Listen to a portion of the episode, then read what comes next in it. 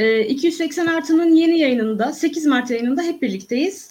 E, ben Nüket. Bugün soruları ben soruyor olacağım. Konuklarım da sizler için cevaplıyor olacaklar. E, kadın dayanışmasını, kadın mücadelesini konuşuyor olacağız. E, konuklarımızı tanıtmak istiyorum. E, Boğaziçi Üniversitesi Kadın Artı Hakları Dayanışması'ndan Gülü Turhan ve Bilgi Üniversitesi Kadın Artı Topluluğu'ndan Nur Şahin bizlerle. E, ikinize hoş geldiniz. Çok teşekkür ediyorum yayınımıza katıldığınız için. Hoş, hoş bulduk. bulduk. Sağ olun.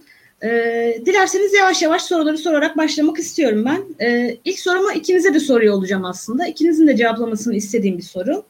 Ee, üniversitelerde tacizi ve kadına şiddeti önleme amacıyla çalışan bilimler var mı? Ee, eğer varsa ülke genelinde bunların yaygınlığı ne durumdadır? Bunu sormak istiyorum ve tabii ki e, sizce bunlar etkili ve yeterli yöntemler kullanıyorlar mı? E, belli kazanımlar elde edilebiliyor mu bu konu hakkında? E, başlamak isterseniz biriniz başlayabilirsiniz. Gülür sen başla o zaman istersen. Tamam ben başlıyorum. Şimdi şöyle Boğaziçi Üniversitesi Sözleri'nin bizim bir cinsel taciz önleme e, kurulumuz var. TİTÖK bu öğrenci işleri dekanlığının altında olan bir oluşum. Ve e, bunlar şey karar mekanizması halinde değil ama yönlendirme mekanizması ve disiplin kurulu toplantılarına da yine girip e, disiplin kurulunda şey yapan hani denetlemek demeyeceğim ama oraya da bir katkı sağlayan bir mekanizma. CİTÖK'ün tabii ki hani e, üniversiteye çok fazla kattığı ve yararlı olduğu e, durumlar mevcut. Çünkü üniversite içerisinde taciz veya tecavüz veya e, başka şekilde e, her türlü şiddet gördüğünüz zaman e, cinsel şiddet başvurabileceğiniz bir e, karar mekanizması oluyor. E, oradan tavsiye alabileceğiniz bir mekanizma haline geliyor. Bu da öğrenciler arası aslında öğrenci ve üniversiteyi ayrıştırmadan öğrencilerin üniversiteye dayanışarak bir karar tacizi önlemeye yönelik oluşumlar e, harekete geçilmesini kolaylaştıran bir mekanizma oluyor. Onun dışında da yine üniversitelerimizde bağımsız dayanışmalar var. Kadın artı dayanışması. Bunlar daha bağımsız hareket ediyorlar ve daha öğrenciler içerisindeler. Kesinlikle karar alma mekanizmalarını ve üniversite işleyişine doğrudan bir bizim şeyimiz yok. Ee, yok. Daha öğrenciler arasındaki bireysel dayanışmalarla, bireysel inisiyatiflerle ortaya çıkan yerler mesela kadın artı hakları dayanışması. Ee, yine kulüplerimiz var. BÜKAK var mesela veya maalesef kapatılan kulüp LGBTİ artı var. Onlarda da feminizm okumaları, cinsel tacizi önlemek için neler yapabiliriz, forumlar gibi çeşitli etkinlikler düzenleniyor üniversite bünyesinin içerisinde. Bu da önceden bu olayların önüne geçmek için e, yapılan ve insanları bilgilendirmeye çalışan yine mekanizmalar. Böyle özetleyebilirim ben Boğaziçi'nin iç düzenini. Ya genel olarak hepsinin faydası olduğunu düşünüyorum ama yeterli olduğunu şahsen düşünmüyorum. Tabii bu şey demek değil yani bunlar kötü oluşumlar ve kötü şeyler veya yetersiz şeyler yapıyorlar. Kesinlikle değil. Bize e, açılan veya tanınan alanın çok kısıtlı olmasından kaynaklı yetersizlikler oluyor. Çünkü e, iktidarın veya devletin genel olarak bizimle işbirliği olmadığı bir konu maalesef kadın artı hakları ve cinsel tacizi önlemek. O yüzden de e, verimli, tam olarak bizim istediğimiz verimi sağlayamadığımız noktalar olabiliyor üniversite içinde. Nur senden de cevaplamanı evet, isteyeceğim. Başlayabilirsin. Teşekkürler söz için. Ee, bizim aslında kuruluşumuzun altında da e, bu yatıyor diyebilirim. E, bizim okulumuzun da e, kendi kurduğu bir birim var. Cinsel taciz ve saldırıyı önleme birimi. E, Gülru'nun dediği gibi Boğaziçi'ndeki gibi işleyen bir mekanizma aslında o da. E, yönlendirme yapıyor. Hukuksal, e, psikolojik nasıl bir e, süreç izlenmesi isteniyorsa e, başvuran kişiler tarafından. E, buna göre yönlendirmeler yapılıyor. E, ancak tam olarak bürokratik işler ve bu işlemler mağdurların, maruz bırakılanların e, lehinde değil. Bu nedenle aslında biz kurulma ihtiyacı hissettik. Çünkü e, belki de maruz bırakılanlar olarak, özneler özneler olarak e, birbirimizi daha iyi anlayabiliyoruz, daha çok empati kurabiliyoruz ve e, yapmak istediklerimizi, işletmek istediğimiz süreçleri buna göre e, düzenleyebiliyoruz. Ama Gür'ün dediği gibi yetersiz demek e, doğru olmaz. Çünkü e, çok fazla kazanım da elde ediliyor. ediliyor. Çünkü e, soruşturmalar açılıyor, e, uyarılar alınıyor, ikazlar veriliyor, uzaklaştırmaya kadar e, işlemler yapılabiliyor. Ama e, dediğim gibi bürokratik işlemler dolayısıyla her zaman bunları elde etmek, bu kazanımları elde etmek e, kolay olmuyor. E, okulumuzda böyle diyebilirim. Bunun dışında okulumuzda e, bizim ben sosyoloji bölümü öğrencisiyim, dördüncü sınıftayım. E, hocalarımızın kurduğu, başka bölümlerden hocaların da e, destek sağladığı Bilgi Gender var. E, burada akademik olarak biraz teori tartıştığımız, etkinlikler yaptığımız e, süreçler izliyoruz. Bunun dışında e, yine Bilgi Kadın Artı Topluluğu çok yeni, yaklaşık birkaç gün oldu e, kuruluşumuz e, olalı ama e, bizden önce de birçok bir aslında öğrenci kulübü de vardı, hala da var. E, Bilgi Rainbow var. Bunun dışında Bilgi Kadın Kulübü vardı. E, geçtiğimiz yıla kadar e, Bilgi Toplumsal Cinsiyet Eşitliği Kulübü vardı ve bunlar da e, tüm okulun idari olarak e, yarattığı mekanizmalara destek ol- olacak şekilde e, işler yürütüyorlardı. Bu şekilde. Anladım. Peki çok teşekkür ederim. Ee, şimdi ikinci soruma e, Gülür Sören'e devam etmek istiyorum. Sana soracağım bu soruyu. Ee, şiddet ya da taciz olaylarında adli ve idari mercilere başvurmak her zaman sonuç vermeyebiliyor kadınlar için. Ee, ya da yetersiz sonuç almamızı sağlıyorlar. Ee, bu nedenle kadınlar zaman içerisinde belli alternatif yöntem, yöntemler geliştirdiler. Ve bunlardan bir tanesi de aslında son zamanlarda sıkça tartışmalara sebep olan ifşa yöntemi. Biraz ifşa yöntemi hakkında konuşalım istiyorum. Sence ifşa hak mıdır, meşru mudur? E, ve tacizle, şiddetle e, baş etmek için etkili bir yöntem midir? E, sendeyiz. Ben ben de bu arada sosyoloji bölümü öğrencisiyim. Üçüncü sınıftayım. O yüzden böyle daha toplumsal e, Türkiye gerçekliğinden de biraz bahsetmek istiyorum e, bu şeyde. Şimdi maalesef ki hala şu anda bile bir kadın e, taciz tacize veya tecavüzü ailesi, akraba veya çevresi tarafından suçlanma şey tehdidi taşıyor bu olaylardan sonra. O yüzden de hani ailesinden korkup mesela mahkemeye başvuramayan, akrabalarından çekinip adli süreçlere başvuramayan, yani neden oradaydın, neden bunu yaptın sorularını psikolojik olarak kaldıramayacak durumda olan çok fazla e, tacize veya tecavüze uğramış kadın var. Bu raddede, bu durumlarda veya adli süreçlerin Türkiye'de siz, e, senin de bahsettiğin gibi hani belli bir sonuca bağlanamadığı veya verimli olmadığı noktalarda alternatif bu sefer hak arayışlarına gidiliyor. İfşa bu hak arayışlarından biridir bana kalırsa. Gayet meşrudur.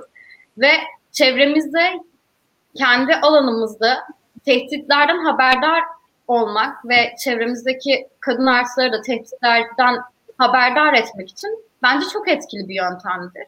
Hani sonuçta çok fazla insan bu kişilerin e, bir tehdit olduğunu, zararlı insanlar olduğunu, e, başkalarını travmatize ettiğini görüp kendilerini sakınıyorlar çünkü bu durumlardan ki bu sadece üniversiteler bünyesinde de değil.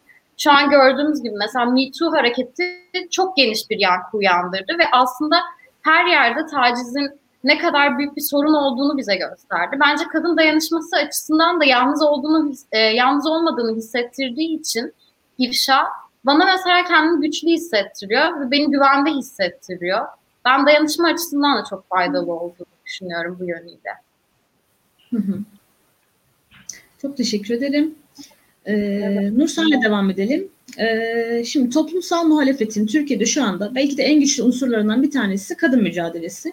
E, kadınlar sık sık çok da kalabalık şekilde sokağa iniyorlar, sokağa çıkıyorlar e, ve bu bir arada gösterdikleri, bir arada oldukları, bir arada olduklarının da görünürlüğü gitgide günden güne artıyor. E, buna dayanarak kadın mücadelesinin son bir yıl hakkında ne düşündüğünü sormak istiyorum sana. E, son bir yılda 8 Mart 2020'den bugüne e, kadın mücadelesi adına, kadın dayanışması adına sence ne gelişmeler, ne değişmeler yaşandı? E, dinliyorum. E, aslında bu son bir yıl hepimiz için çok önemliydi e, kadın mücadelesi içinde. E, çünkü en temel haklarımıza çok büyük saldırılarla e, karşı karşıya geldik ne yazık ki. E, bildiğimiz gibi gündemde e, denk geldi, geliyoruz ne yazık ki. İstanbul Sözleşmesi ilk imzaladığımız ülke, e, ülke biziz ama buna rağmen e, çekilme gündeme getirilmeye çalışılıyor. E, hala hazırda etkin olarak kullanılmayan 6284 sayılı kanunumuz aynı şekilde tehlikede. E, bunları korumak bizim için çok önemli çünkü e, bizim hayatlarımız demek aslında bu e, sözleşmeler ve kanunlar. Zaten uygulanmadığı için hareketlerimize, eylemliklerimize sürekli olarak devam ediyorduk. Böyle bir saldırıyla birlikte e, pandemi koşullarına rağmen e, biz yine sokaklardaydık İstanbul Sözleşmesi'ne e, kalmayacağız diyerek. Çünkü e, pandemi bizi öldürüyor. E, Covid bir hastalık ve bu virüs nedeniyle ölüyoruz. Ama bir taraftan da erkek şiddeti sebebiyle de ölüyoruz. E, bunun ikisi arasında e, bir fark yok ne yazık ki. İkisi de bizi öldürüyor ve biz yaşamak istiyoruz. E, bir kişi daha eksilmeyeceğiz diyoruz ve bu yüzden e, mücadelelerimize pandemiye rağmen e, tüm önümüze konulan engellere rağmen devam ediyoruz. Devam da edeceğiz. Çünkü başka seçenek e, yok aslında önümüzde. O yüzden e, geçtiğimiz 8 Mart'tan bu yana yapılan e, İstanbul Sözleşmesi eylemlerine ek olarak bu sene 8 Mart'ta da e, tüm haklarımızla, işte haklarımız için mücadele etmek için orada olacağız yine alanda. Ee, diğer soruma geçiyorum o zaman Gülür yine sendeyim. Ee, şimdi e, 8 Mart gece yürüyüşünden konuşalım istiyorum birazcık da. E, son yıllarda özellikle gerçekten gitgide artan bir katılımla devam ediyor 8 Mart gece yürüyüşleri. E, katılım arttıkça, görünürlük arttıkça ve aslında çıkardığımız ses yükseldikçe belki de e, iktidarın gitgide daha fazla baskılamaya çalıştığını, engel olmaya çalıştığını görüyoruz. Şimdi bu sene bir de pandemi olayı devreye girdi. Zaten sokakta verilmeye çalışılan herhangi bir mücadeleye karşı pandemi bahane edilerek direkt engel olunmaya çalışılırken e, önümüzdeki günlerde bir de 8 Mart gece yürüyüşünü gece yürüyüşünü gerçekleştirmeyi planlıyor kadınlar. Ee, bununla ilgili yorumunu merak ediyorum. Beklentini merak ediyorum pazartesi günü için. Ve iktidar sence neden bu kadar fazla baskılamaya, engellemeye çalışıyor? Hem kadın mücadelesini hem de 8 Mart gece yürüyüşü özelinde konuşalım istiyorum. Ya e, iktidarın baskılamaya çalışması tamamen şeye uymuyor. Kadınların güç kazanması, onların yapmak istedikleri toplum inşasına kesinlikle uymayan bir şey. Çünkü iktidar zaten şu an e, çok eril bir mekanizma olduğu için yani kadınlara mesela sadece aile bakanlığı tahsis ediliyor. Açılan çok sınırlı yerler var yani. Şimdi onlar bir taraftan da bakınca gerçekten kadınların güçlenip kendi görevlerinden edinmesi, kadınların güçlenip aile içerisinde seslerini yükseltmesini, kadınların güçlenip herhangi bir yerde söylem üretme imkanlarının olması o yüzden bence inanılmaz rahatsız ediyor. Yani eylemsellikleri engellemelerinin nedeni de aslında bu kadınların söylemlerinden korkmaları. Çünkü çok haklı bir isyanda kadınlar. Ya bu kadar haklı bir isyanımız olduğu için zaten bundan çekiniyorlar. Bu kadar haklı bir isyanımız olması bu kadar bastırılmaya da çalışılmaz kesinlikle. Hani 8 Mart gece yürüyüşü için de evet pandemi koşulları var. Bizim de şu an okulumuz kayyum ve polis ablukası altında ve biz de yine şeylerimize, eylemselliklerimize devam etmeye çalışıyoruz bir yandan. Covid e, şartlarına karşı. Ama yani hani bu şey demek değil asla. Evet zaten korona olmasa ve Covid e, şey önlemleri olmasa da zaten bize alan açan ya siz burada söylemlerinizi üretin, işte eylemselliğinize devam edin diyen iktidarla asla karşı karşıya değil bu sene de olmayacağız. Yani aslında bence koronanın çok fazla bir şeyi olmayacak burada, etkisi olmayacak. Çünkü zaten kadınların sokağa dökülmesinden, söz söylemesinden, hak arayışında bulunmasına inanılmaz rahatsız olan bir iktidar var ve bu senelerdir aynı şekilde yani. Zaten bir alan açmıyorlar bize asla. Zaten yine orada polis şiddeti vardı. Yine bu sene olursa yine olur. Hani Önceki seneler çok şiddetsizdi şu an. Koronadan dolayı şiddetli geçecek diye bir şey asla söz konusu değil yani. Hep zaten çok baskılanmaya ve yıldırılmaya çalışılan bir şey var, politika var ortada. Evet yani onlar bastırmaya çalıştıkça da aslında kadınlar çok daha kalabalık bir şekilde sokakta görünür olmaya, var olmaya, dayanışmaya devam ediyorlar. Biraz kısır döngüye girdi belki de. Kadınlar dayanıştıkça onlar da çok daha sert şekilde müdahale etmeye çalışıyorlar ama biz yine de sesimizi yükseltmeye çalışıyoruz. E, şimdi sıradaki sorumu Nur yine sana soracağım. E, şimdi daha çok şiddet ve taciz üzerinden, bunların e, engellenmesi üzerinden, ilk sorumdan itibaren bunlar üzerinden konuştuk. E, ama kadınların rahatsız olduğu tek nokta bu değil elbette ki. Mücadeleleri de sadece bunun üzerine değil. Biz eşitsizlikten rahatsızız. Genel olarak ve e, evlerde, sokakta, kampüslerde ve hatta hayatın her alanında e, eşitsizlikler yaşıyoruz ve son yıllarda e, kadın dayanışması, kadın mücadelesi güç kazandıkça bunlara karşı verilen mücadele de aslında arttı. E, ve son yıllarda görünürlüğü de arttı bu mücadelenin. E, senden şunu yorumlamanı isteyeceğim. Son yıllarda belki de son 4-5 yılda e, kadınlar sokağa daha çok çıkmaya başladığından beri özellikle e, bu bahsettiğim eşitsizlikler anlamında ne gibi gelişmeler yaşandı? Kadın, kadın mücadelesinin bununla ilgili kazanımları nelerdir? E, bunu yorumlamanı isteyeceğim senden. E, benim en önemli kazanımlardan biri olarak gördüğüm şey aslında e, kadınların kendilerinin farkına varabilmiş olmaları, haklarını artık öğrenmiş olmaları. Çünkü e, ben e, şu an 23 yaşındayım ama üniversiteye gelene kadar e, birçok şeyi bilmiyordum, birçok şeyi içselleştirmiştim. Ama kadın hareketiyle birlikte aslında benim kendi bedenim üzerinde söz hakkı sahibi olabildiğim mesela e, benim kendim için bir kazanç oldu. E, aynı şekilde e, bizden sonra üniversiteye gelecek olanlar, e, yaşı çok daha büyük olan kadınlar. 8 Mart'ta bunu görüyoruz ve benim şahsen çok hoşuma giden ve bana çok güç veren bir şey oluyor. E, 40 yaşında kadınlarda, e, 16 yaşında e, genç genç kadınlarda, e, çok farklı gruplar, çocuğuyla gelenler, e, eşcinsel kadınlar, e, herkes orada oluyor, trans kadınlar ve biz birlikte bir arada mücadele edebiliyoruz. Çünkü e, haklarımızın farkına varıyoruz ve bunları e, geri almak istiyoruz bizden çalınanları. E, bu yüzden e, mücadelede bunun çok önemli olduğunu düşünüyorum. Biz, bize bir sürü şeyi aslında fark ettiriyor ve bu, bu bilinci kazanmamızı sağlıyor diye düşünüyorum. Çok teşekkür ederim tekrar. Ee, şimdi yavaş yavaş son soruma geçiyorum. Ee, bu soruyu da yine ilk soru gibi ikinize de sormak istiyorum aslında e, sizinle yayın öncesinde de konuşurken e, ikinizin de bulunduğu toplulukların isminde kadın ifadesi yerine kadın artı ifadesi yerine geçtiğini e, fark ettim. E, yani kısaca şunu soracağım. Bununla alakalı çünkü yeterince bilgisi olmayanlar ya da sebebini anlayamayanlar olabilir diye düşündüm. Belki açıklamakta fayda var bu yüzden. E, bu topluluk isimlerinde e, kadın dayanışması ya da kadın e, çalışmaları toplulukları demek yerine örneğin kadın artı ifadesini kullanmanın e, sebebi ve önemi nedir? Bunun kadın mücadelesi için önemi ve varsa faydaları nelerdir? E, ikinizin de bunları cevaplamasını isteyeceğim. Nur senden başlayalım istersen bu sefer.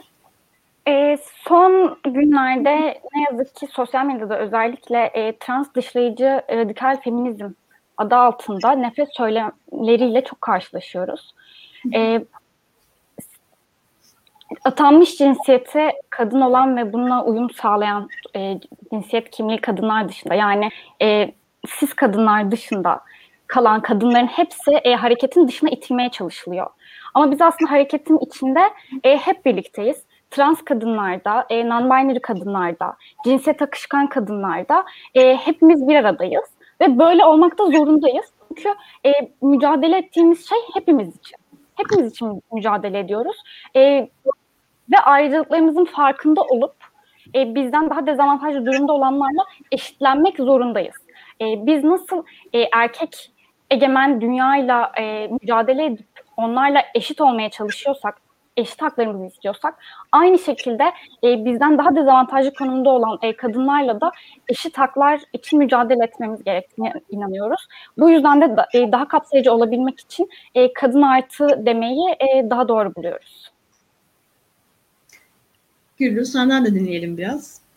Ya ben de çok e, Nur'a karşı düşen, ya ben hiç Nur'a karşı düşen hiçbir şey söylemeyeceğim. Ekleyeceklerim belki vardır, belki yoktur. Ondan da emin olamıyorum şu an ama yani Nur'un da bahsettiği üzere şimdi kadın hak mücadelesine e, dahil olan çeşitli gruplar oldu. Çünkü biz biyolojik cinsiyetten, gerçi biyolojik cinsiyet de yine iki uçlu bir şey değildir ama toplumsal cinsiyeti ön plana koyuyoruz zaten. Yani Nur'un da bana da şeyde zaten okulda verilen eğitimin tamamını bu kapsıyor. Yani aslında toplumsal cinsiyetin gerçeklik olduğunu hani geri kalan e, cinsiyet kavramlarının tamamen dayatmacı ve tahakkümcü bir mekanizma olduğunu e, öne sürüyor. Bizim ikimizin de aldığı eğitim. O yüzden yani hani bu kadın hakları dayanışmasına kesinlikle non-binary'lerin de dahil edilmesi gerekiyor. Transların da dahil edilmesi gerekiyor ve sadece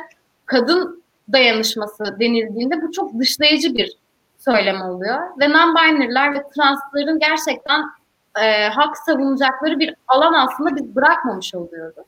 Onları dahil etmeyerek. O yüzden bizim adımıza da kadın artıyı ekledik. Kurulduğumuz zamandan böyle 2-3 gün sonra falan hani çok kısa bir süreydi bu. Ee, yine işte trans dışlayıcı radikal feminizme karşı aslında bir aktivizm de yapıyoruz bence. Bu katılır mı bilmiyorum ama ismimizin yanına artı ekleyerek biz bunun karşısındayız da demiş oluyoruz. Çünkü bunu özellikle her çıktığımız yerde belirterek. O yüzden bu non-binary'leri veya transları dışlayıcı hiçbir söylemin e, altına kesinlikle biz de şeyimizi yap, imzamızı atmayız. Karşında dururuz hatta ifşalarız gerekirse dışlayıcı feminizm yapmaya çalışan insanlar. Yani Boğaziçi kadın artıının böyle bir şey var, çizgisi var. Bilip kadın artıda öğrendiğim, şu an öğrendiğim benzer bir çizgisi var. Burada duruyoruz yani aslında. Bir aktivizm adımızdaki artı ibaresi. Ee, çok teşekkür ederim ikinize de. Benim sorularım, konuşmak istediklerim bu kadardı bugün sizinle. Ee, yayınımızda olduğunuz için çok teşekkür ediyoruz. Ee, umarım izleyiciler ve dinleyiciler için de e, keyifli bir yayın olmuştur, olacaktır. Ee, ben yavaş yavaş kapatıyorum öyleyse yayını. Çok teşekkürler ikinize de. Biz çok teşekkür ediyoruz. Gerçekten alan açtığınız, sohbet edebildiğimiz için çok sağ olun. Çok sağ olun. Teşekkürler.